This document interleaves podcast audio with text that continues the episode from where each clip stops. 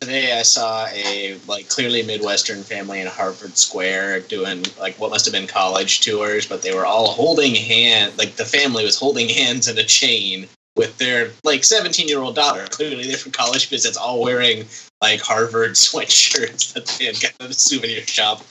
And I was just like, Jesus Christ, they were, yeah, After That's literally parents have every had day to- I go down near the mall. yeah. I, Every wanted- day. I, I kind of wanted to mug them. You See should that? have. Yeah, yeah. That that, that would have been the real Boston experience. You should have just. a guy who moved from the place they're coming from, from East Coast City. Except you do it with an accent. You're just like, hey. You know, you just need to recreate that scene No, from. you're like, uh, I'm from Tulsa. Fuck you. Give me your money. Yeah. You're like, you think Chicago's fucking bad? I'm from Tulsa. Yeah, We bring the crime with us. people from like Des Moines coming up to the city for the first time just get mugged by someone else from the Midwest. No, you should go be a black Israelite to them. That's what you should do. they post up all the Ooh, time on my subway stop. right.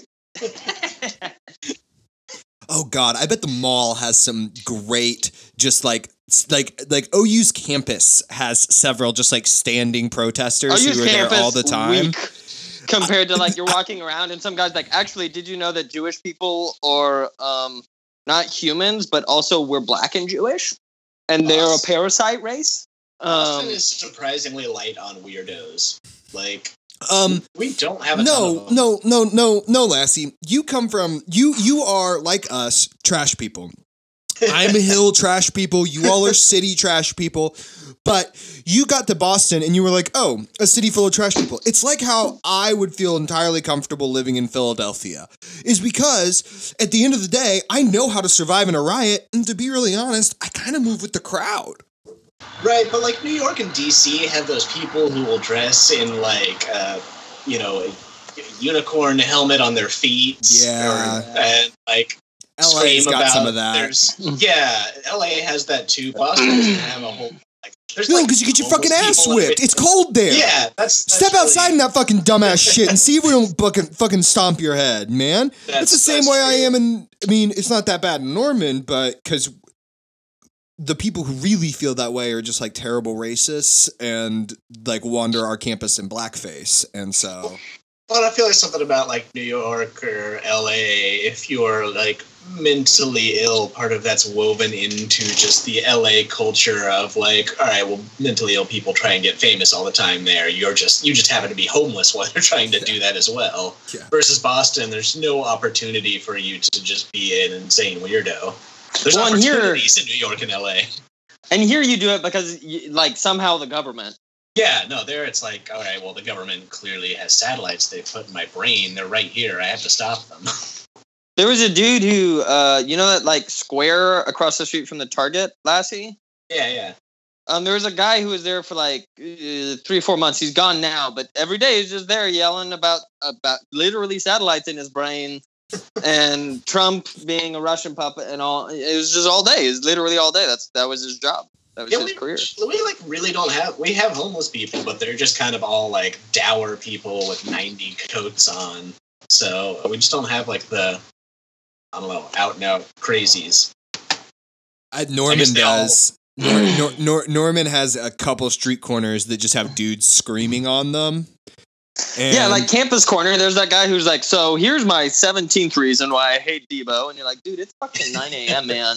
He's bro. it's 9 a.m. and I- you're gonna keep going until the day's over, and I don't know how you're gonna pull it off." I Like, went to I'm- Chipotle. I went to must have done Chipotle. something with them.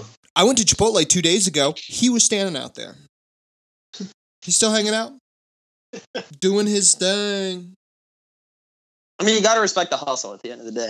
I'm thinking Boston must have done something with its crazies. Like there's a bunch of islands out in the harbor. Maybe they just picked one of them and like shipped them all over there. No, it's like the They're Eldritch all dumped in Fenway. No, it's it, it's like the Eldritch Horde. That like every night the sh- the, the river monsters in, of Boston just like come out and like take a third of the homeless, and so just like it's it, they're essentially a prey population, so they're kept in check by like the predators, and there's like a, a natural equilibrium that exists. I think they just all got put on whatever like northern Maine island they put Caroline Kennedy on. I thought admission to that island was a uh, ice pick through your eye, but no, no. Uh, um, Ted Kennedy actually crashes a car, and that's how you end up on the island. Many months has come and gone since Red I Star over wandered Oklahoma, from Oklahoma's most Republican Oklahoma podcast. hills where I was born. Yet I keep doing crime. Many a page of life gonna be has my turned, man? many a lesson I Doing have sexism. learned. Well, I feel like in those drunk. hills I still belong. We be doing crime. Way down There are yonder in the revisionists and there are reactionaries. ride You just can't make it on the a which reservation in pursuit thing about them. Hills where I was born. This is Red Star over Oklahoma, Oklahoma's Now we're down Republicanist yonder in the podcast. Indian Nation. The cowboy's life is my occupation in those Oklahoma hills where I was born. I'm Adam Burnett, and this week we have Stephen Lastman and Carl Roberts on the show, and this is Red Star Over Oklahoma. We are a politics and news podcast broadcasting about left Oklahoma. This week in national news, we're going to be talking about the Mueller report being released. Mueller. God Mueller. damn it! I'm going to say God Mueller. I. I did the thing that happens sometimes where you jokingly say a word to mispronounce it, and then I can't stop It's not myself. joking when you do it every time. Ex- I it's and- pronounced Muley.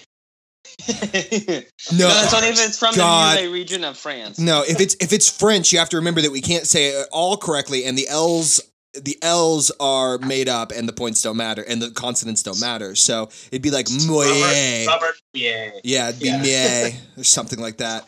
Um, then we're gonna talk about Is about. he like a Yeah. a wine guy? Robert Mouillet? He could be a wine guy. Okay. Uh, then we're going to talk about the Stop and Shop protests before turning to we're gonna we're gonna do something a little different this week than we normally do Oklahoma news. Uh, but we're going to actually talk about uh, the movie Vice, starring Christian Bale uh, and directed by Adam McKay. We tried to do a conservative reading list this week, but there was literally nothing interesting. So let's jump right on into national news. Uh, so like we said, the Mueller. Wait, wait, pause. You're not going to mention that it's the 69th episode and we're recording it on 420? That's true. This is cause for celebration. This is a major huge deal. It, it is it is a milestone. I will say that. Um, I, I I'm I'm pretty excited. Who changed my hair to nice because hair is better than nice. No, you say 69 nice. You no, say you nice. say ep- hair. Like Adam, it's an it's an inner. It, Yeah? God damn it! I hate you so much. Lassie, April can we start our twentieth is non-revisionist show? Hitler's birthday, and so I don't know why you celebrate Exactly. it. That's which is what we're celebrating today. As a Strauss Straight podcast. Wait, wait, was Columbine today or yesterday? Columbine was today. Shit, this doesn't seem like a holiday anyone should celebrate. well, no, Columbine happened because they smoked weed and the devil took control of them. No, it's because they played Grand Theft Auto. And I thought it was because they wore trench coats. I think I think it's been very, very. I think I think I think all of those Uh, things. it was have clearly maligned. overdetermined. A lot of things that it's 'cause caused they Columbine. listened to Marilyn Monroe. You should just never, never take advice from uh, actresses. Yeah. So, especially talking- ones that fuck the president. Exactly. So, the, speaking of these kind of people, uh, the Mueller report came out, and I mean, it's been redacted um, to the levels that Barr uh, could handle. I, he still left a couple good things in there.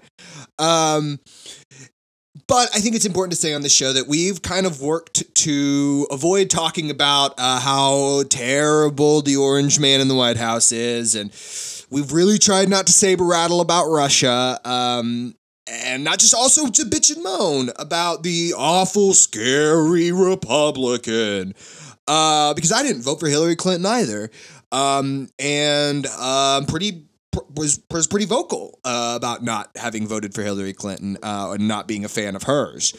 Um, but uh, kind of unfortunately, we've kicked the can of not discussing this kind of as far as we can, and it's three years into his presidency, and this is probably going to be the most we see. I mean, um, if he gets reelected, which you know, I'm not. I'm too. I don't want to start making predictions, but I think it, I'm going to say it's too soon to call, which is already a scary thought. That we can't objectively say there's no fucking way he'll be president next No, year. no, there's no. not The Democrats, the Democrats are going to run their own uh, uh, handsy, uh, racist uncle and Oh, it's gonna work. He's he's he's less of a sex predator than Trump, so that's probably gonna win them that Yeah. that election. Shit. So you still want a little bit of sex predator. Yeah, but then, well, you want to get a little bit of that centrist vote, and That's I mean, obviously, true. there's an amount of sex predator that is proper. There's the it's the centrist response to not harassing women versus harassing women. You got to go somewhere down Less the than Roy Moore, more than Al Gore is kind of where we're at. Um. So, I mean, I think you know you can look at it, but I think you can also, I mean, I've I've I've read chunks. I haven't read the whole thing cover to cover, but I've read most of and understand what was in the report. And I, but I mean, I don't think that anything in there was such news breaking. I mean, I've always been of the opinion that um the he asked on stage and his stupid son put out the emails of them making a back channel to Russia that circumvented reporting, uh, uh, uh, campaign reporting, and they discussed with uh, foreign agents, including people who were unregistered foreign agents. Um, there was a direct To be fair, okay, okay. To be fair, literally everyone in DC is an unregistered foreign agent. That is just how it works. That's just normal. And after this report, a sh- like it's been one of the biggest things that has changed is people asking and calling in to report as foreign agents because they're realizing now that they need to and they are required to. But yeah, you're right, and I think that's also. I mean, you know, this is. I don't think that, the, and it's kind of the next point I, we have here is I don't think this is too different than a lot of the other shitty things that presidents do. But I mean, I think that it is clear that he doesn't give a, give a hot shit about anyone in this country, uh, except his own power and prestige. And I think if he could sell his children, he probably would. Yeah, I mean, it's definitely. I mean, this confirms just kind of everything. A lot of things we already know. just like all of the quotes are kind of nice to see because it's like, oh yeah, there's no way you can pretend he's not who we all think he is. Um, but it's I don't know. There's just so many illegal things that he's done to fixate on this one like Russia connection. Seems like I don't know. It's just like putting all of their eggs in the Mueller basket. Fuck. Now I'm. God damn it. Yeah. the Mueller basket.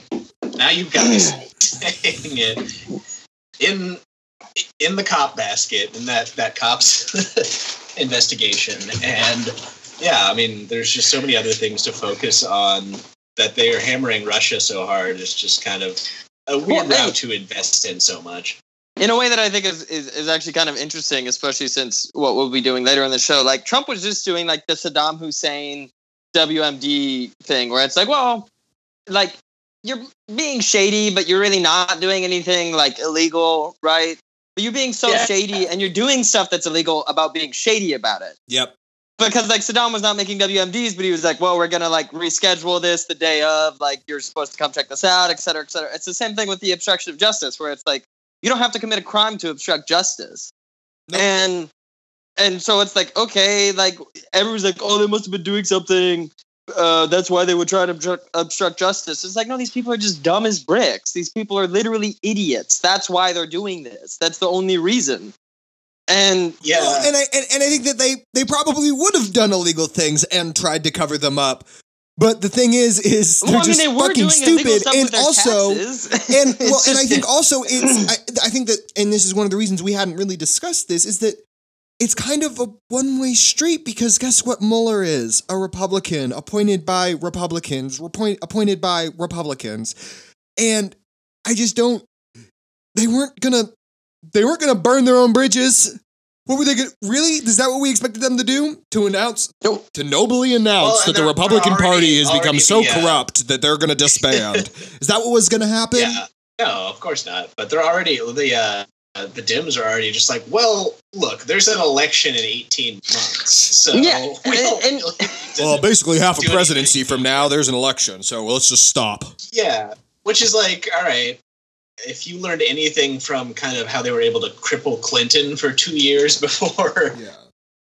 like his election, just by impeachment proceedings going on that whole time, like just tie Well, him there up. was Like, Yeah. there No was that not to go after him. There was that there was that fucking interview with Pelosi where she was like, "I believe he's doing illegal stuff and he's uh, threatening our constitutional order." Blah blah blah. That huge interview with her from uh, with the Washington Post, and then she also said in the same interview where she's like, "I think he's a threat to like our constitutional order, and I think he's like breaking the law regularly." And she's like, "Well, we can't impeach him. That would be bad." And it's like, what's the Yeah, because what she means What's- is that she thinks that it's point? okay that he has the power to do those illegal things, but she just doesn't like that he is the one who is behind the wheel. She wants all of those illegal things he's doing to be possible Well, and I think and I, it's like- for for for a they- different president. Yeah, exactly. That's what it is because it's like okay, Obama used a lot of these powers. Like Obama, a lot of the powers that Obama took over from Bush, like just summarily executing people, like spying on everyone all the time. Something again we're going to talk about later. um, but it's just like this this shit. They want to have it whenever they get in control, and they don't want to do impeachment for that reason because they're like, no, this is good. It's good when we do it. Not Well, like the, I- the, the, the role is rotten, like the, the position itself is rotten. and I think even And it's the not like he's hurting them either. Like Nancy Pelosi's making money off of him. And I think the optics of it are play to Pelosi's favor too, because I don't think she could get through impe- impeachment proceedings even if she really, really wanted to. And so for her to look at something that I believe to be essentially impossible for her right now, to look at that and to go, mm, we're not even going to do it because he doesn't even matter that much. It's like it's like the the the girl trying to break up with her boyfriend, being like, listen, I don't even He's give a fuck. worth it. He's not worth it. I don't even give a fuck. I'm gonna fucking live my life and I'm gonna fucking This- move on from this. And that's exactly what she's pretending to do.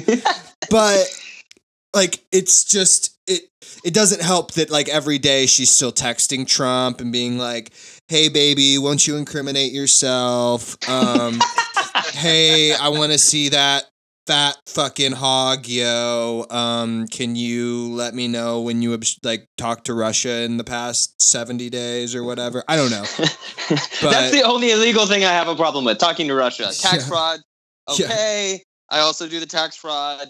Um, Uh, attacking- attacking- Hey, hey, hey, hey, baby, I I love that drone program. Let me know when you're bombing Yemen next. Hearts, hearts. Hey, baby, I think it's super hot whenever you kill like 15, 12 year olds at a wedding. Uh, All What's funny is uh, seeing people like like Maddow and like the people who have been just running the all of the Krassensteins, all the people who've been running the Mueller grift since it started have doubled down on it. Like they're they're like, you know what, Mueller, foreign agent. He was uh Yeah. he was he was Russian. He is working for the Russians too. It's just, but that's the thing because you always have to come up with something else. It's, You it's always- severe Trump it's- impeachment syn- syndrome. They can't. It's quest- just- they can't. Yeah.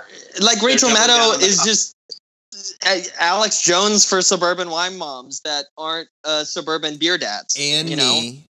Oh, I, suburban beer dad. I can take that one. Yeah, you actually watch Alex Jones, Adam. You are suburban beer dad. But I also love Maddow and Silver Fox. That's what I call Anderson Cooper. Ooh, centrist. God No, damn I it, just- Adam. I just- you, we don't I just- accept your cent- I just find Anderson Cooper to be reliable, and I trust him when he talks. Oh no, I meant for your Maddow and Alex Jones consumption. Oh. A Russia, Russia and Pizza Gator. Listen, listen. Alex Hillary Clinton provides should be me. arrested, and Donald Trump should be arrested, but not for the They've actual actually reasons both they been should be secretly arrested. arrested. for Listen, conspiracy theory reasons instead of the fact that they're both abhorrent human beings or an affront to morality. but these aren't jokes. These are my plans. So, well, anyway. So moving forward, do you want to talk about uh, Stop and Shop?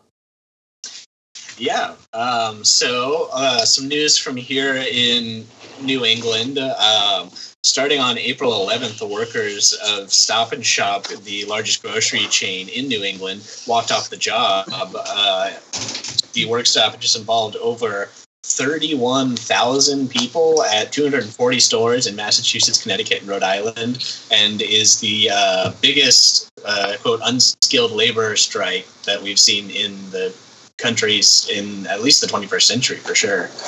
Um, this is like a super big deal because uh, this is like a massive strike. Uh, a lot of stores have already shut down. Uh, mostly the strikers are angry over healthcare negotiations. Uh, the company imposed a big increase in the premium costs over the next three years, doubling the out of pocket limits for uh, their workers uh, in some cases. So um, negotiations broke down, and workers all. Uh, the the uh, union, which is the um, United Food and Commercial Workers Union, decided to walk off the job with over 31,000 employees, all protesting outside of the stores, um, resulting in a lot of different stores, including the one in my neighborhood, to shut down, have to close their doors. UFCW is tight as like tight as shit. I'm a big fan of UFCW. Um, Yeah, they- great organization. Um, and yeah, they're like most grocery store workers uh, across the country who are unionized are part of UFCW. Um, I think like the giant parent company that owns Stop and Shop also owns like all of the grocery stores up and down the East Coast, like uh, Food Lion, Harris Teeter, a lot of those like Giant. Chain. giant. yeah, like basically it's the same company that owns all of them. They're just under different names.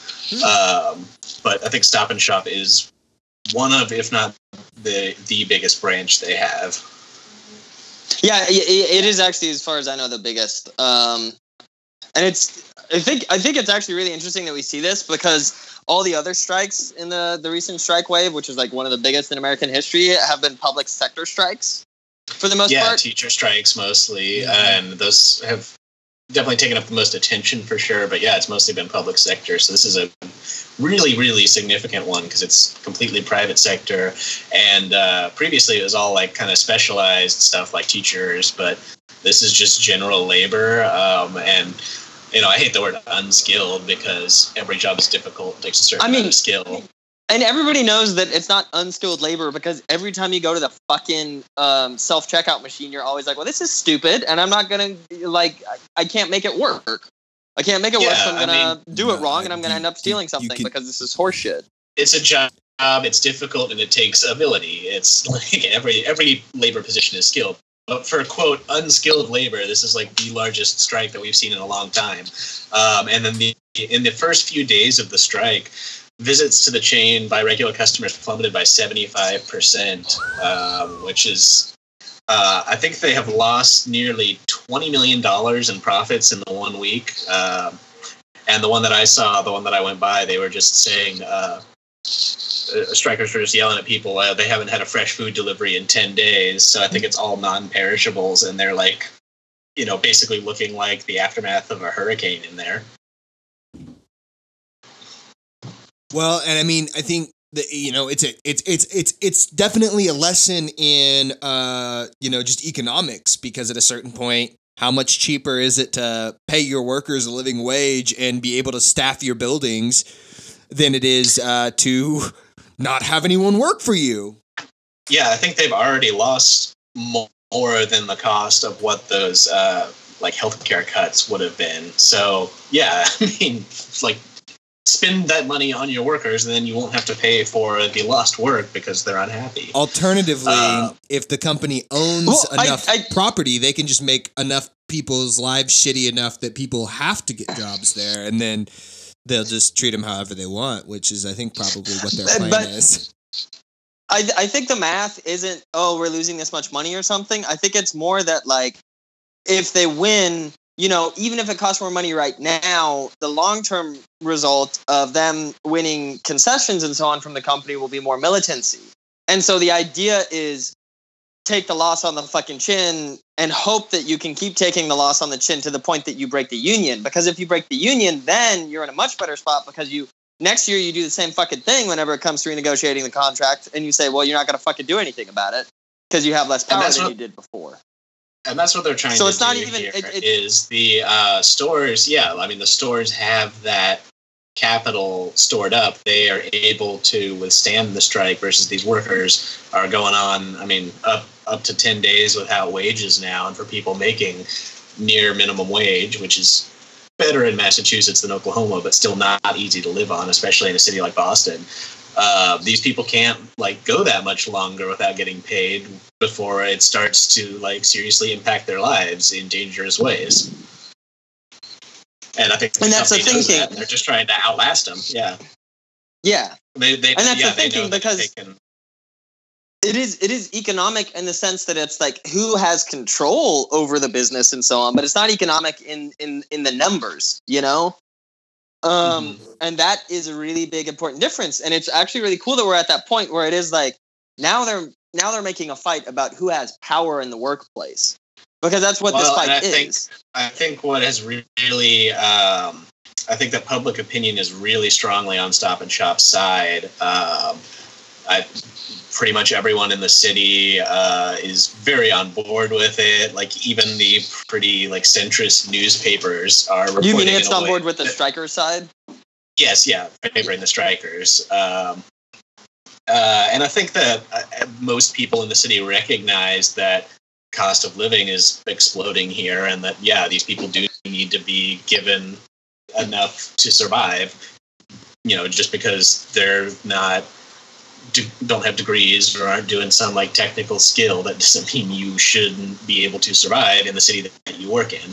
Well, and it's also one Uh, of those things like with it's one of those jobs where it's like it doesn't people have to do that job, you know? Yes, Like exactly. there's there's no world in which we don't need grocery stores. Like you someone has to do that if if if anything else in the economy will function. People people got to Uh, eat. People got to reproduce their labor, you know? No, no. We need see everyone needs to get a, get a comp science degree like Parker, who is very diligently working on grocery store robots right now. That's where he is. He's So- in an No, electronic honestly, you show need to get working one because it on grocery store robots. for you.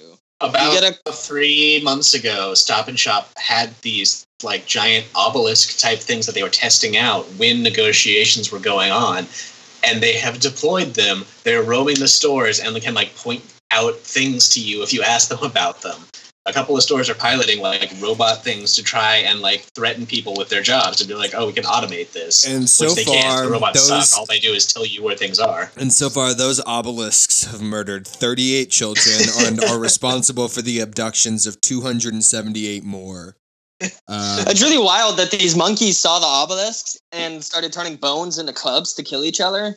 Um, I don't know why there were monkeys roaming the roaming the aisles of Stop and Shop. Um, That's the logo, the new Stop and Shop robot. Um, but the uh, the other thing is that it's been funny to see a lot of uh, like kind of hipstery people on board with the Stop and Shop uh, strike, just flooding the parking lots of Whole Foods because their regular grocery stores closed, so they got to go to somewhere with uh, good labor practices, like Jeff Bezos's grocery store. the nightmare. Oh. Although I love, I you know they have the these pot stickers that you can get at the Whole Foods, and I tell you what, they're better than PF Chang's. Mm. God, I Oh, love yeah. capitalism. sure, they're all going to be wearing robot exoskeletons in a couple of years, but damn it if the Whole Foods fresh food bar isn't delicious. Uh, okay, the hot wonderful. bar.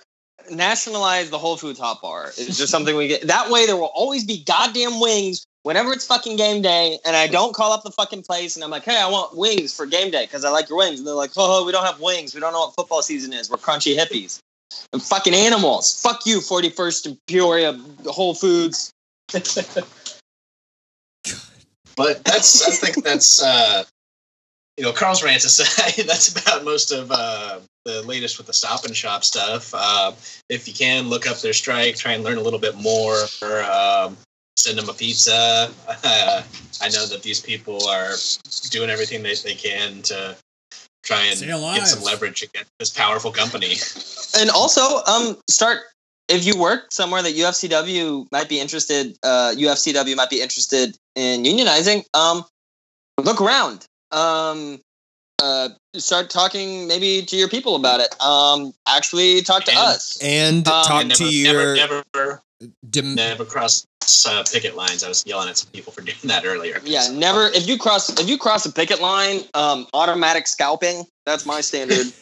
And remember to call uh, all of your legislators in Oklahoma and anyone who you're supporting for public office, and make sure that they support uh, making unions legal in the state of Oklahoma again. yeah, make sure they support card check. Yep. things of that nature. Um, and uh, but actually, seriously, if you do work in a um, U, UFCW uh, applicable job, like uh, get in contact with us. I know some UFCW people. Um, and Yeah. Oh, you know, Um, it's definitely important to protect your rights in the grocery business. That's a notoriously bad labor practices market. yeah, Well, talking Um, about other bad labor practices market, um, we decided we'd try a little something different this week, um, and we all watched uh, the the new Adam McKay flick Vice.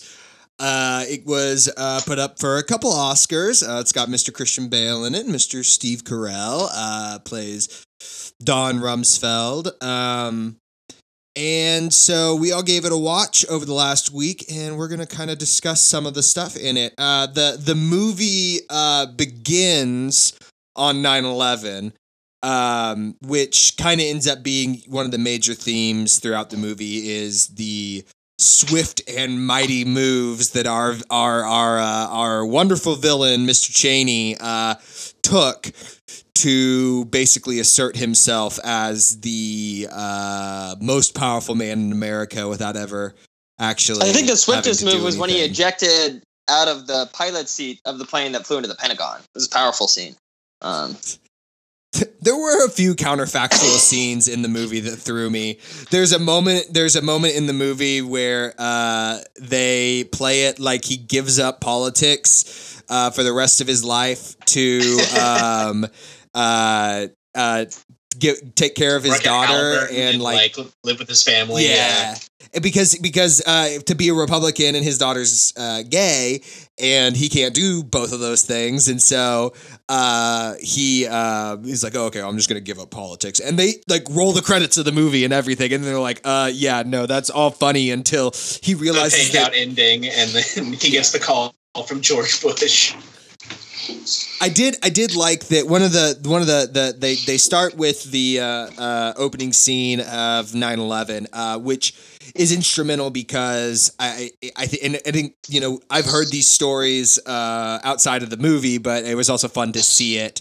Um, but you you hear the stories of the two things is that about 9/11 from the White House was that uh, W got put in a plane and told to fuck off. Cheney was in charge of that whole operation. And two, Cheney spent the whole time talking to his lawyer about how to like get control of the government.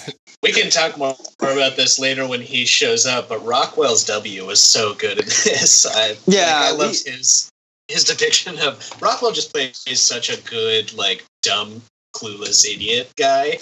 yeah, I mean, I, I, I want to talk about this more later um, as well, but uh, I mean, it, it, it's just the Charlie Ford of the presidency, essentially.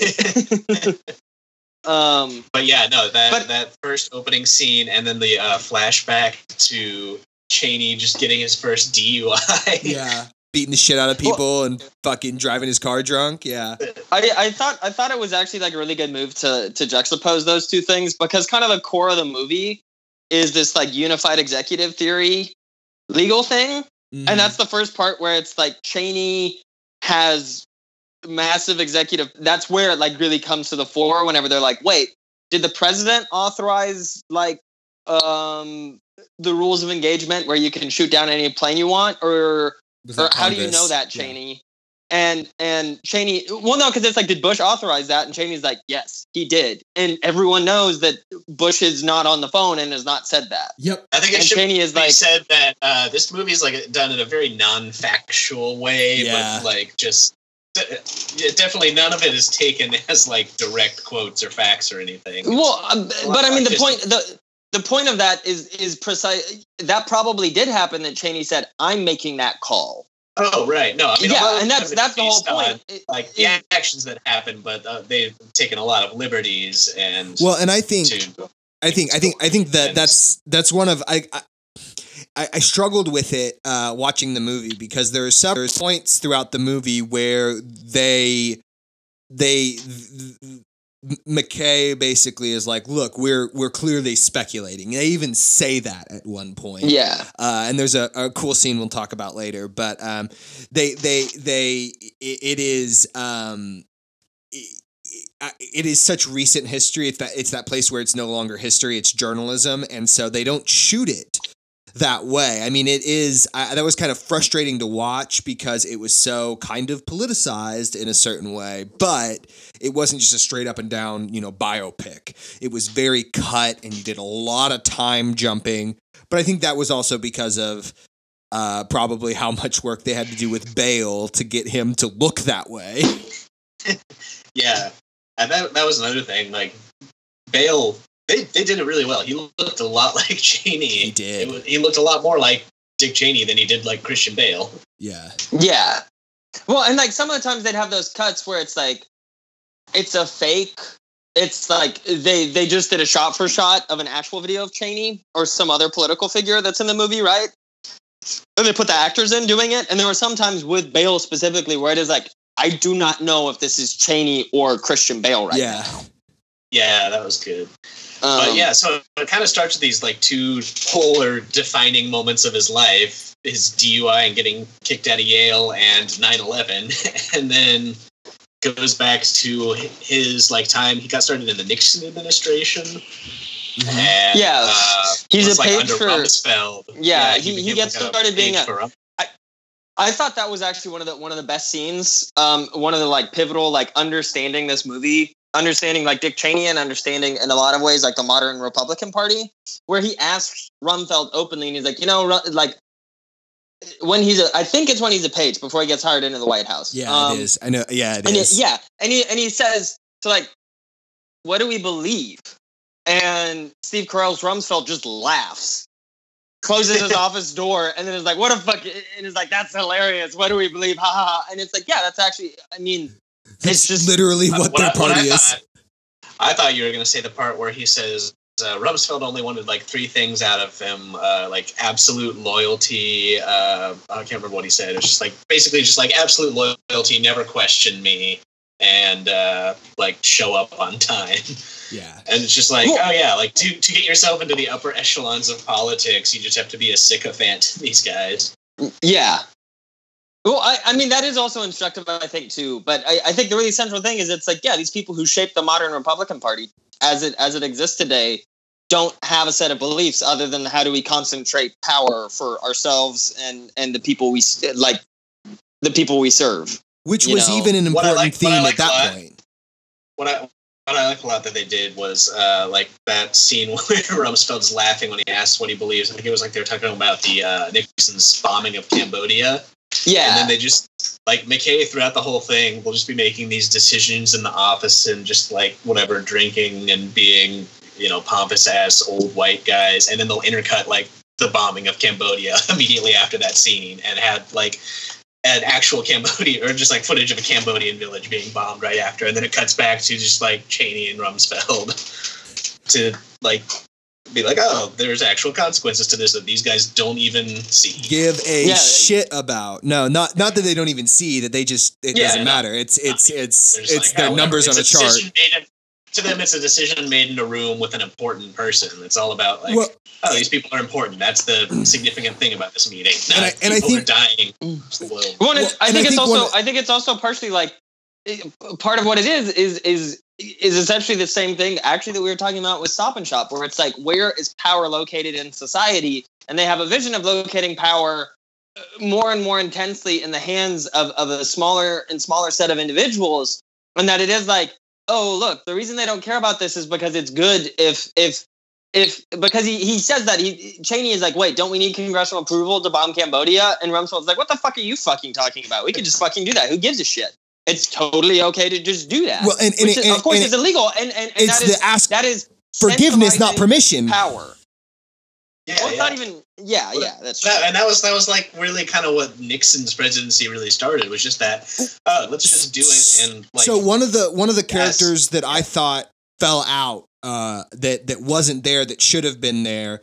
Um, besides Kissinger, who was only there for a couple moments, but I think Cheney's like true, um, like uh, ontological predecessor in the administrations. Um, oh my gosh, why is his name uh, McNamara? Bob McNamara Yes, because yeah. McNamara was the guy who, I mean, he got his start because in World War II, he was like, uh, you guys know if you start evaluating the data from these flights that come back, you'll be able to increase your bombing stuff. And then they went, hey, McNamara, you're going to do all the bombing uh, analysis uh, under. Um, who was the guy who led the Philippines? Um, MacArthur. Uh, MacArthur, yeah. Yeah, and so he did. He was the one who ran all the logistics for the firebombing of like Tokyo and everything, and like made that so efficient. And like that to me is the ontological predecessor of Cheney because he was a numbers guy, and Cheney was a fucking numbers guy. Yeah, he was, and that's like that's also what I think is really significant about this like depiction of his role as a page. Is like he doesn't start getting into elected offices. He's like not. He's not a politician at all. No, and they yeah, and He's- that that part He of does the no politicking. He's like a behind the scenes guy. All And that's also- That's also part of it too, because he's talking to the other guy from whichever university it was uh, that he was at, because it was after he got kicked out of the Yeah. Ivy and was going to a state school. I think it was Michigan. Um, I'm not sure. And the guy's like, "Yeah, so I got sent by the Young Democrats Club, so I want to be with the Democratic guy. Does that work for you?" And Cheney says, "Which dude? Which party is that guy in?" Because it was Rumsfeld, Rumsfeld, to get the yeah. speech. And the guy says, "Well, Rumsfeld's a Republican," and he says, "Cool, I'm in that party. That's what I am politically." And that is that is also really telling because it's like, oh, this guy who has no respect for people below him, who's just like, I have the power, and if you do what I say, you will get some of this power through me. But I have power, and you have to respect that. And he's There's, like, yeah, uh, that's okay. That's what I identify with. That's who I am. one of my favorite things about the show Veep um, is that they like don't specify anyone's party in the entire show. Like they they don't say anything about parties. It's just all like the politicians interacting with each other. And it's just all of them like sucking up and just trying to get ahead and just being shitty people. Mm-hmm. But just the fact that they don't put party labels on it shows how transparently ideology just doesn't matter to these people. yeah. Yeah, it doesn't. It, it, it, it, and that's that's like the part of the the like numbers thing, and because it gets into it later in in the movie. But you know, as we move through, because there's that point where uh, Rumsfeld loses favor, and so Cheney and Rumsfeld are out, and that's when Cheney goes and starts Halliburton. Uh, which is, of course, you know the the the great evil on the planet, and so Halliburton then starts, and he starts making money with that, and that's when is that is I think that's the scene when he tries to run and he tries to give the political speech, and it just the man can't speak, and They so- he's the least charismatic person. Yeah, and then it takes him being like ill and his wife running for him to get elected to Wyoming's at-large congressional seat. yeah, and then and then once he's in in power he, he's like extremely Great. efficient as as a as a as a person he's like a Mary Fallin essentially where it's like you suck shit and you're bad but you're a party functionary so you get to move forward yeah. um and then it kind of has that lull and then there there is this uh interesting conversation i think that happens within the movie between and this is um when he when he decides to to to uh give up uh power uh and because he's a republican and his daughter comes out as gay and he they can't they can't do that to her and so they decide to step back and hey you know that's a real decision that that man made and for the amount of time he held that decision, it was a good one. Yeah, I mean that is that was like interesting to see because he did actually do that. Is like true. So that is something you gotta give him props for. well but it's i think it's one of those i think it's actually like kind of instructive in a way that it's like because there's also that part when he's talking with bush about being vice president and he's like well i can't budge on the like homophobia stuff and bush is Yeah, like of no, course you can't you definitely, know it's your daughter blah blah blah but it's like yeah it's just it doesn't matter like it doesn't supporting gay marriage or something and like even care. to Bush, even to Bush, who's like, "Yeah, uh, listen, I'm gonna No, have to run on yeah, it, and I'm gonna have not- to talk shit, but I won't. I won't make you do that." Read down to their ideology at Yeah. all. Yeah, it has nothing to He do probably with doesn't- Well, their actual beliefs. Yeah, he just thinks homosexual people are fine, probably. And at the But same time- at the same time cheney is willing to say yeah i'll sell out my daughter like i'll sell out my daughter over this and you and i'll still come on board even though you're going to campaign on homophobia That's something that comes up a lot in the movie too, and I think they do this pretty well. Is like they'll do the frequent cuts to like Cheney with his family having heartfelt moments in Wyoming, and then going back to just the like completely cynical and like heartless moves he's making in Washington, and just how like clearly he doesn't. There's just a complete wall between those two things for Yeah. him. Just like his personal life and family life, he just has no compunction about what he's Well- doing in Washington or just like anything. But I think, Well, and but I think, I- it- nature. I think, I think it's that classic thing about like Hitler was nice to his dogs, where it's like Yes, banality. yeah, you have you yeah. have like you have two Cheneys, both of which are entirely real, and the real Cheney is the family Cheney, and the real Cheney is the the politics Cheney. And I think the movie does a very good job of saying, actually, we shouldn't care that the the private Cheney, you know, uh, stops being a drunk for his wife. We shouldn't care that the private Cheney tries to be nice to his daughter and is immediately like, it's okay that you're gay, so. and I'm going to yeah. support you. So I Like, think- It doesn't the point matter. that these politicians are personally nice people doesn't fucking matter When they're doing If, evil, like, yeah. They're yeah. Uh, I think I think there's I think there's kind of I think two really really cool notes to that. Um, n- uh, number one, I think that yeah, like the banality of evil in it is is you know something that we always struggle with because the other side of that is is that he's a frail man even throughout the movie, um, and that's kind of the other part is that like I think the narrator does a really good job of that too because the narrator uh, and this is I think the only spoiler that we have through the movie, uh, but the narrator is is is is a uh, vet who ends up giving uh, who An ends up Afghan being vet. Afghan vet who ends up giving uh, Cheney uh, his heart in a heart transplant after he dies, uh, and so the the the narrator's pretty cynical about Cheney and is not a fan. And but I think that that is a good the same kind of way. It's like how can you like even though this dude probably d- did detest Cheney, he's still the reason Cheney's alive. Um, but uh, also, and I was going to mention this. I think Amy Adams' portrayal of uh, Cheney's wife is amazing because there's a scene Yeah, after because we get this Adams is great. because we get this we after this lull we get this scene where uh jo- w calls and we'll talk about uh w's uh role in the movie but we get this scene where w calls and they give this moment where they're like you know what are we going to do? Are we going to run for the vice presidency and Cheney and his wife are talking, and that's when they have the moment where they're like, "Listen, we have no idea what these two people said to each other. There's no the only thing we can do is make something up." And I don't know if you two got this. Did you guys realize that the poem they were reading each other was the Rape of Lucretia? Yeah, yeah, yeah. It's that Shakespeare. Uh, no, that's- yeah, so it's the uh, the rape of Lucretia. Famously, was uh, Lucretia was a Roman uh, maiden uh, of high stature who was raped by one of the kings of Rome. It was the it was the it was the prince of Rome. Excuse me.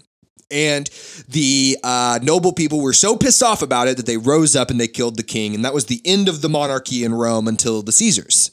Um, and so the rape of Lucretia is is kind of ironic to put here, but that is what they they they they it is a sex scene between Bale and Amy Adams, except that there's no nudity, there's no kissing. They just recite the rape of Lucretia to each other, and it's it's pretty good. But that, I think I think that like speaks to like the hypernormalcy of it. Yeah, and they, they're they're discussing how uh, like ineffective the vice presidency is at that time, and I think Ch- they're implying Cheney still got that uh, unitary executive theory in the back of his mind. And, Yep. Uh, just being like, no, I like this is something I can make powerful. I can take more out of this than it currently is. And uh, that next scene with, or that scene where he meets with George Bush, um, if we want to get into that now, just to- when you can like see him meeting Bush and just like seeing how easily manipulated he can be. Yeah, because the first time such a you ever see him in the movie I is thought- just him in the background of a party where he's shit faced and he's like knocking Yeah. over waiters. I Yeah, thought I thought that uh, scene where he talks to Bush was like super well done because Bush like is like, hey, do you want to be my running mate? And he's like, no, I don't. And then he's like, okay, but I'll help you find somebody.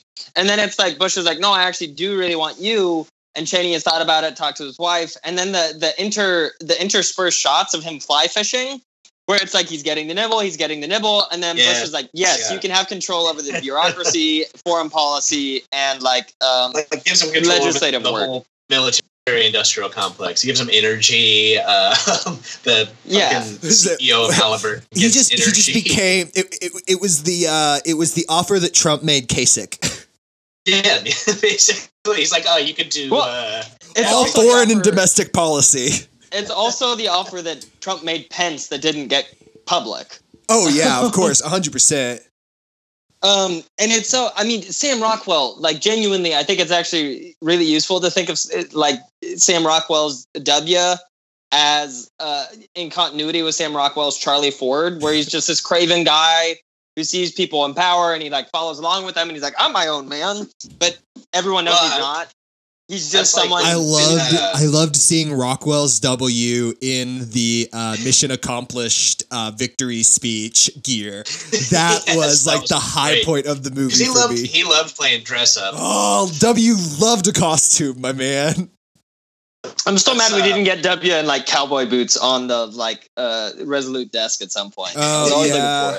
Looking for it. because that dude all the shots that like and like they didn't do much of it because the movie kind of wrapped up quickly once it got into iraq but like all the stuff when he was hiding in camp david just hiding out in camp david walking around in his cowboy hat do you guys remember that in like 2007 Yeah. 2008 when he was just like yeah, yeah, clearing brush on his own property because he was like yeah i do it fucking i go to the white house are you kidding me they'll kill me if i go there Well, I also to like bring it back a little bit. I think I think it was really I think it was really useful too that like that scene where they have the meeting and Cheney lays out how he's actually going to be president, and Bush is like, "Yeah, so I had to buy this ranch so I could look like someone of the people." and it's like, yeah, Yeah, that tells you everything Yale you need to know. I mean, he's like Yeah, a, a, a New He's like a England third generation Yaley. Yale Yaley who's like, uh, I'm the cowboy president. And it's like, no, he's not. He's he's he's a Kennedy. He's basically like a Kennedy. That that is roughly equivalent to what uh, Bush is,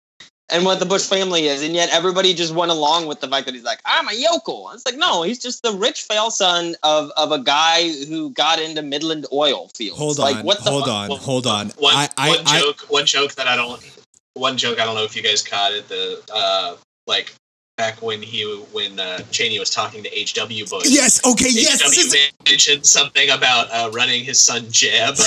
Yeah. Well, my son's gonna run soon. Oh, you mean Jeb? yeah. Uh, uh, they're talking about like, like a possible run for Jeb in 2000 because like that was I think that was the scene where Bush was jump, uh, where W. Bush. Was yeah, drunk. where, where Yeah. W was drunk. Yeah. Oh my god. Um and so yeah, the, the unitary executive theory is the one that we kind of they, they talk about in the movie. That's kind of their their uh their uh Go big- ahead and explain that because we kind of glossed over yeah it. it's it's i mean it's not it's it's it's it's essentially that um anything that i mean it's it's we're living out the uh first is tragedy then is farce the tragedy was the iraq war the farce is trump because uh it is essentially the idea that um the nothing the president can do is illegal because he's the president and therefore whatever he does is legal if he wants to suspend the constitution and declare himself president for a thousand years that's legal because he's the president.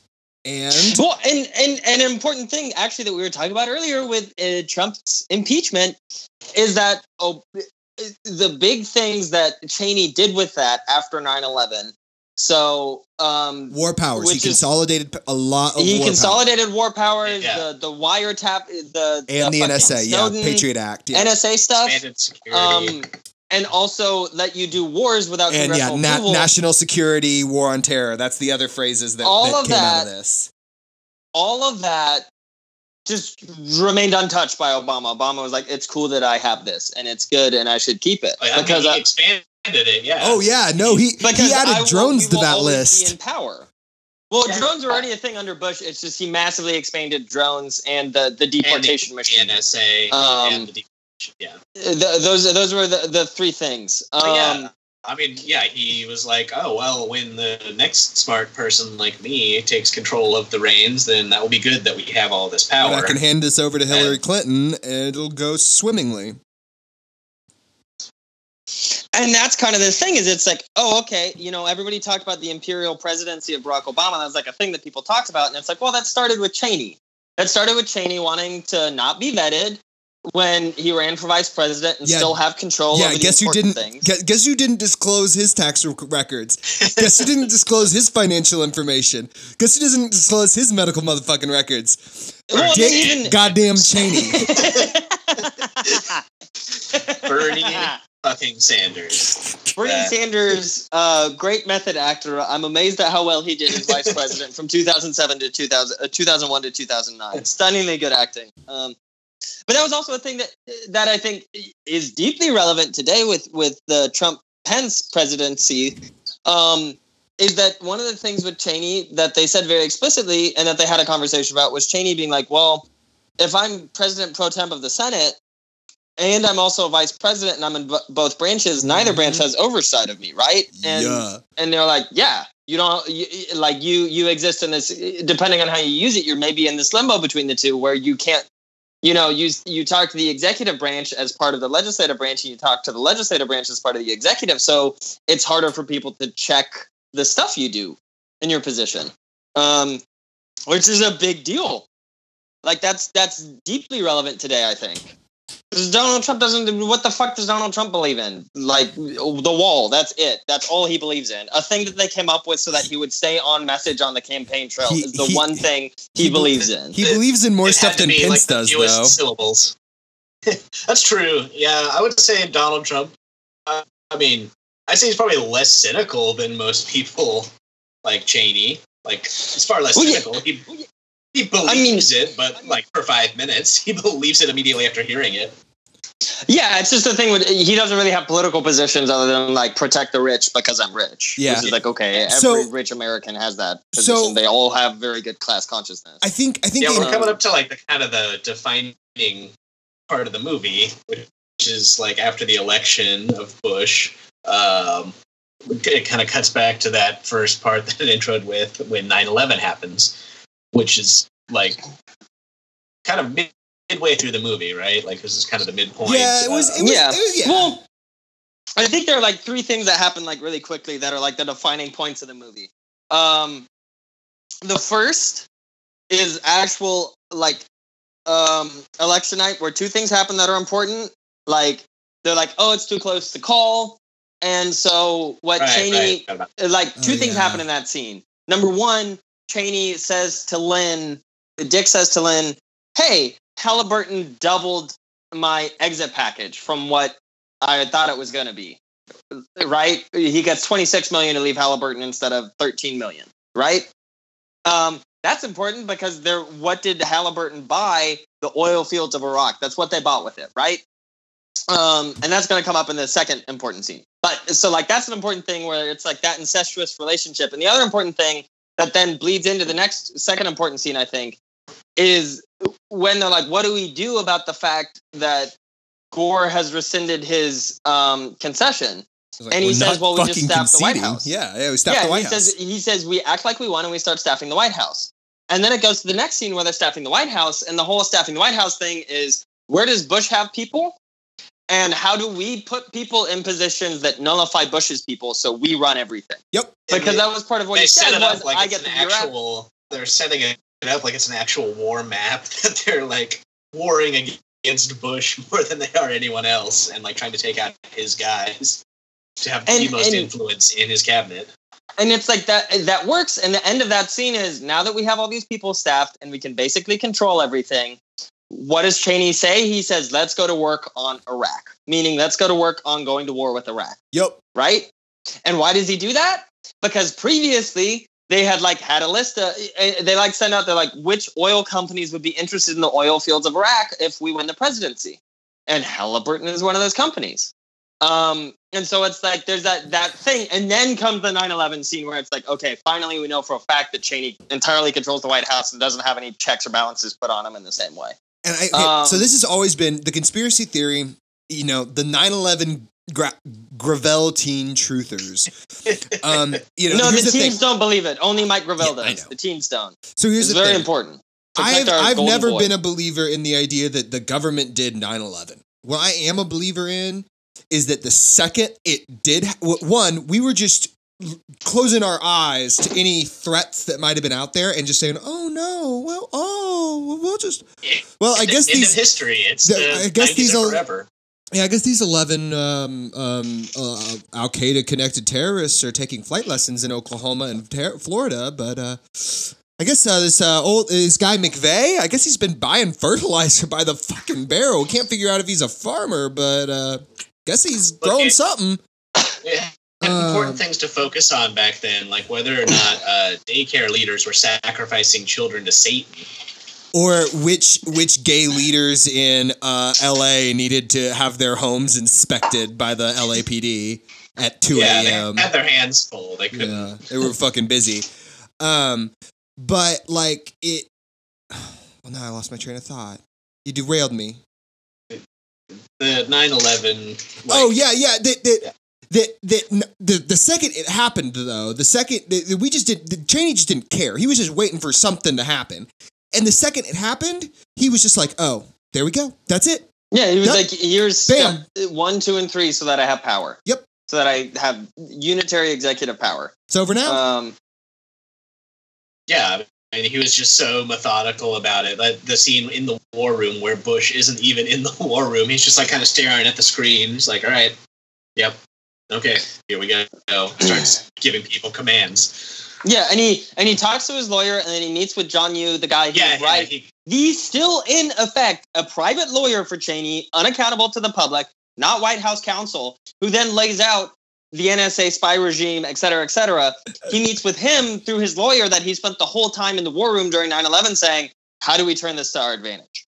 I think this does also point out just how much more people just couldn't be bothered with what was going on in politics. Like, I guess people. I don't think it's good that people are invested in like all of the Trump shit. can you? Um, Im- but but can you imagine the? But I mean, I I know we all lived through it, but like, can you imagine uh, on on September 11th saying, "Where's the president?" Like there there were people who did, but it, I mean I mean it, that was that I mean it was a thing that like it didn't matter. We were so shocked.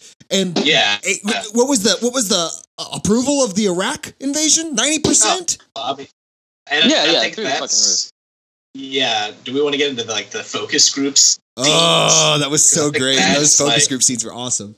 I think that's such a good like defining thing of the like run up to the Iraq War was just how focus grouped and they like uh, McKay like does all of these flash cuts to like Cato, Heritage, uh, Center for American Progress, like all of these think tanks who engineered the Iraq War, focus grouping public opinion on like what to call. Uh, yeah, how do we market the Iraq war? yeah, I think they it was like the same focus groups they had earlier when they were talking about like the getting rid of the estate tax by calling it the death tax. Yeah, yeah. then they're, Yeah, yeah, yeah. It was the exact same. It was like these the, things. the same thing. They're just like, yeah, we're just trying to focus group. You know, what what will public opinion be on this war? What what are the right things we need to say? Because they knew they had a slam dunk because everyone was afraid and confused. Yep. You just got to feed it.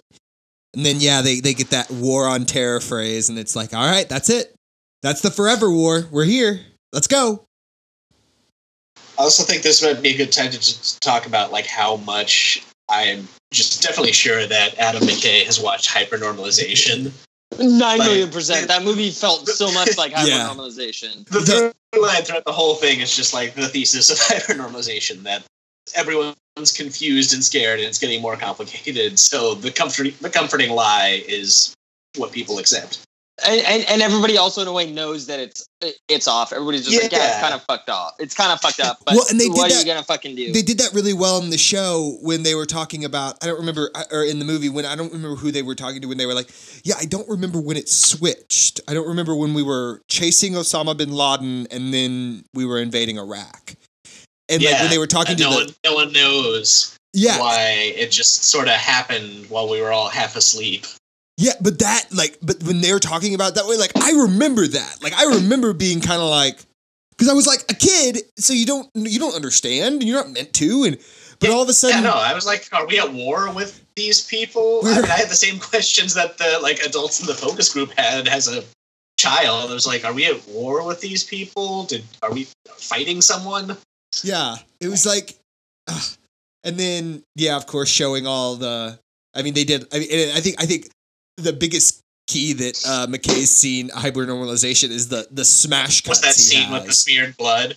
Oh yeah, the that too. Opening scene hypernormalization of the like smeared blood cut from Iraq. Yeah. Well, I Yeah, yeah, I, I thought of the smash smash cuts. where like like showing the especially the troops coming home because like that's one I know Yeah. is in that movie too. But I mean, it's in several movies. But those smash cuts are always so it's just hard to watch. Yeah, they do that throughout the movie, and it's like such a good rough juxtaposition to the banality of Cheney's life throughout the whole thing. I thought it was also really good. The the smash cuts are like a related but kind of different tangent.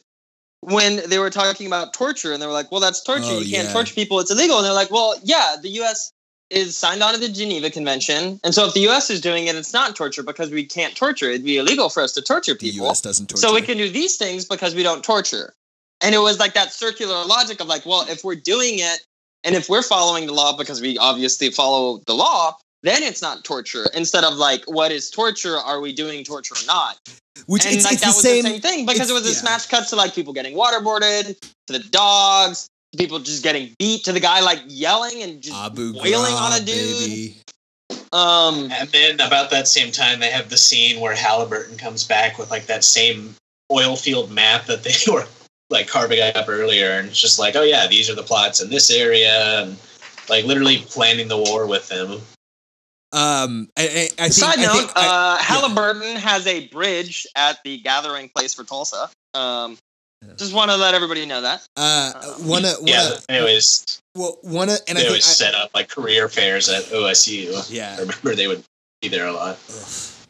Uh, I don't want to, because I, one of my favorite things, especially in well done movies like the this, was uh, the of course the uh, cinematography, and one of the best shots. Because I mean, really, um, Christian Bale plays and McKay shoots Cheney as a villain, as a consummate villain the whole time, and he's fat.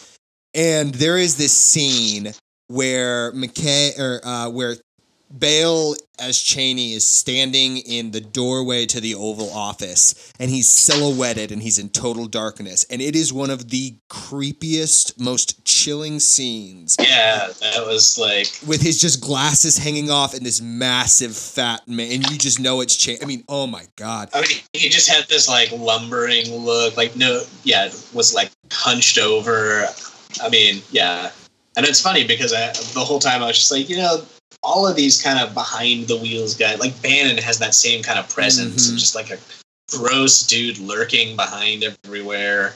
It's the same thing. Karl Rove, uh, Yeah, Kissinger, Rove's- uh, McNamara, they were all like that. All these number guys, man, it's the same. I mean, you know, you know, fi- fi- find old pictures of the supporting cast of Hitler's crew too. They all look the, they're all same beady-eyed, evil motherfuckers. You know? Yeah, Himmler. Himmler looks extremely similar to Cheney. Yeah, it's Yeah. that dark and over. Uh, but that scene with him, I mean, that's going to be in my nightmares. No, wait, man. I meant Goring. Actually, I'm sorry. Um, but. Goring or Carry on. Gearing? I always, I've always heard I've, that and Getting. No, it's uh, Göring would be the German way to Okay. say it. But um, Who is the You're talking about U-boat the captain? Die Hard? The stupid name.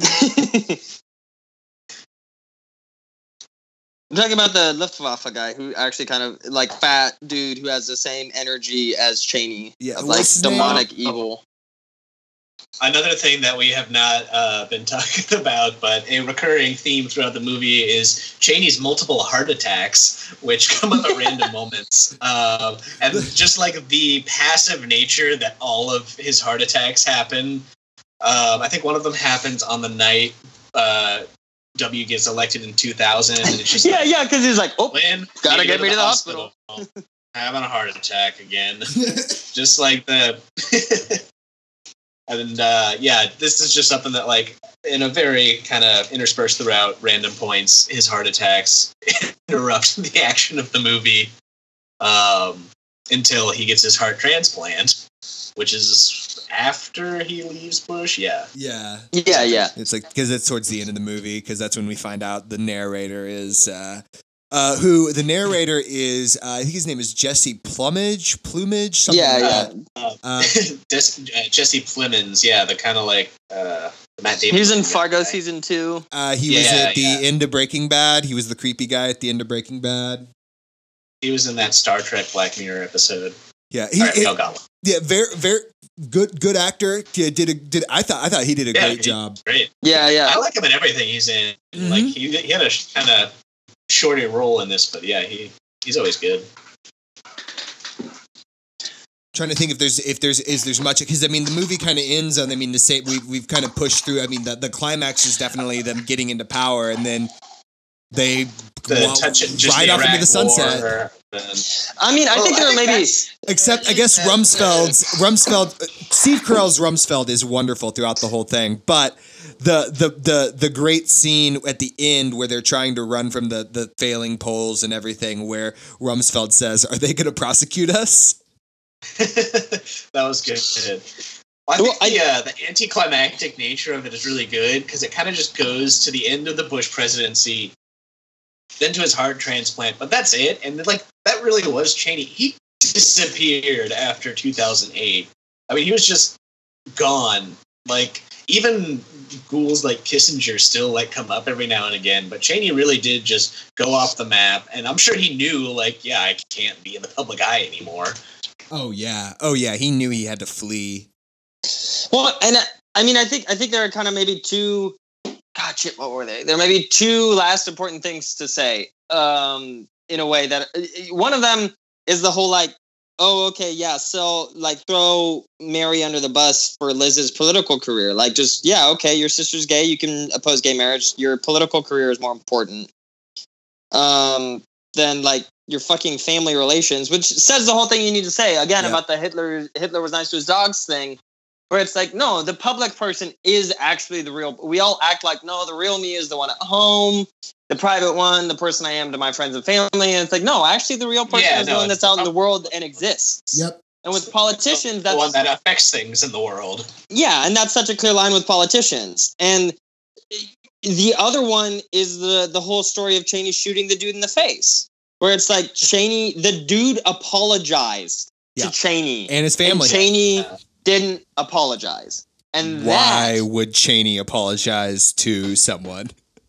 Well, well, yeah, of course. But I mean, that kind of, I think that kind of says it where it's like, no, like Cheney is at the point where he literally, you know, Trump says, I could shoot somebody on Sixth Avenue and nobody would give a shit. Cheney literally shot someone. Cheney straight Well, up yeah, and- shot someone. I think And, that and the guy apologized. That, like the fact that he refused to apologize became such a precedent, and I think that this was a big theme throughout the movie too of just how Trump politics came into being. Because he was just like, no, no, no, we pretend like we've already won the election. No, no, I will not apologize to the guy publicly. Like, I'm not going to give an apology because people see that as weak. Yep. Um, he just like refused to concede an inch on anything, and just like bullheaded and strong armed his way th- everything It's not about being. through. It's not about being right. It's just about being strong. It's it's. It, it is Yeah. someone who I mean, and it is all, and, and I- and I keep bringing it back because I can't help but do this because these all these fucking guys think is saying it is the real realpolitik of it. That is, it is the might is right, and that's the same way Kissinger thought, and that's the same way Nixon thought, and it's the same way Kennedy thought, and it's the same way Hitler thought. And and the thing with, but I think the important, and I think the through line to the Trump presidency that's super important about that is that Cheney knows he Cheney very obviously knows he's doing that. He's coming up with a way to do it. He's saying, "I want to do this. How do I make this happen?" Oh, Scalia is a minor character that gives me the layout for it, and then I build on that. And somebody like Trump is not is is a believer. You know, Trump doesn't think like that. Trump is not having these thoughts or something. Like the most new Republicans aren't thinking through it like that. They just believe it in a way that's importantly different because they don't have some goal that they're trying to achieve with that. That's just the politics that they think are real. You know, it's that it's that classic line of like if you hang out if everybody's being ironic at some point you'll have people join the group that aren't being like it'll turn from people being ironic to people meaning it you yeah, know they've, they've drank too much of their own medicine and they, like poisoned their own well. I guess would be a better metaphor.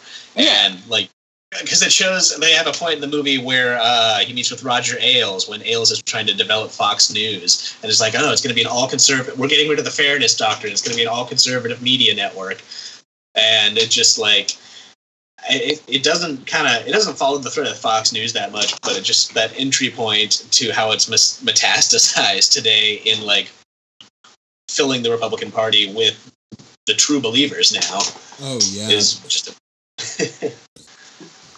Well, I think that'll go ahead and conclude our discussion of the movie. Vice. wait one last Yo. thing one last thing grade it everybody what's your grade A I'm giving minus. it No, B What's plus. B plus. B plus. Okay. Lassie, what what's what do you give it? Um, I'll give it. I'll give it a B. I think that there were like the characters were good. And the cinematography was good. I think they could have done more with some of the characters that they had. I don't know. It was for the cast that they had. It felt underwhelming. I, I thought they could have used Carell so much more. Yes, definitely. Uh, I wanted to see more of Carell. He could have like had a lot more involvement in it. Um, This- and I also think that there was like I don't know. I think there were too many kind of trying to drive home the parallels to oh Cheney was a bad man and now Trump is here. I think they tried to draw a few too many like resistance type parallels. Brad Pitt it. and Will Ferrell executive produced it. See, I'm gonna give it an A because I think in a way it was actually like kind of subverting that resistance stuff. Like when they have that cutaway of Reagan saying "Make America Great Again," I think Adam McKay was saying this is just the Republican Party. This is not Trump. There's nothing to do with Trump. Like Trump is is just part and parcel of this in the same way that Cheney is. Um, I kind of I got that vibe from the movie that it was. It I was guess like I guess Trump I isn't just special. mean I don't feel like it'll be. Uh, I don't feel like it'll be timeless. I don't think it will be as good outside of the context of Yeah. like the Trump presidency. That's what dropped me to a Yeah, B. that's true. I- Not- I kept so it a much- B plus much because I thought like, I, on board with the resistance. I think I thought it was Yeah, a great movie, and more than anything, if I could give if I could give Christian Bale an A plus, I would because Bale his was- yeah. I mean, of course, he's great in everything. He always does such a good performance. But, yeah, but I mean, great. even then, Um, I, I don't, I, think don't, that- I don't discount it because he does it all the time. I mean, he, he, damn, I was impressed, and, and not just what he went through to do the acting because he did the voice. I mean, he does a very, very good Cheney, but what he did to his fucking body, like that's impressive. I, it's just, it's just impressive, and that's that's that's a lot of where. That and I thought the acting throughout it was good. I enjoyed some of the writing quirks. Um, I didn't like some of the storytelling. I wish that they would have that that, and I get why he did it, but I wish he would have chosen a lane. I wish we would have either done intros and outros that were smash cut and with the narrator and did a story with Cheney and the serious acting, or we did something else. But the, the the constant fourth wall breaking with the narrator who's talking to the camera and moving the kid, and we're we're confused yeah, by the that. news reporter as well. Yeah, the news Yeah, they- that got They confusing. picked a few too many. Uh, yeah, they picked, they picked a, t- a few too many like uh, I guess gimmicks. techniques with it. Or, I mean, yeah, it, it had that. It had that like the gimmicks of. Uh, it had the gimmicks of what's it called of uh, the Big Short, but didn't use them as well. Yeah. Sometimes. Yes, yeah, and definitely a big short feel. I also thought, uh, at least with the character work, uh, kind of like a Death of Stalin feel. Yeah. Yeah. Yeah. but, very but, true. But that's but that's kind of my point. Is, is I need I needed it to be one of those lanes. I either Yes, needed it to be Death of Stalin, did- or I it needed it to Did be still try and be like a, a half biopic. yeah, Yeah. because And it it really just is. if it had just been like Big Short, full stop, yeah, I think that would have been cool instead of like biopic slash Big Short. yeah. That that Right. was Um, that was that's where my biggest grade reduction comes from. It's because everything else to me. I mean, the music was good, the cinematography was good, the acting was great, the writing was good. I was happy with the writing. It was just they were half foot in one thing and half foot in the other. All right, guys. Well, that's going to be it. Uh, get in contact if you want to be a part of trying to get Bonnie Kukla fired. Uh, I guess you need to send an email over to the show, or you can contact us at our Twitter, which is at Red Star Over OK. We also have a Facebook page and a subreddit, which I hope Carl checks. Um, you can listen on SoundCloud and iTunes, as well as most other places podcasts are found. Any questions, comments, complaints, concerns can be sent to our email, redstaroverok at gmail.com. Please tell your friends about us and rate and review on iTunes. Have a nice week, everybody. Bye.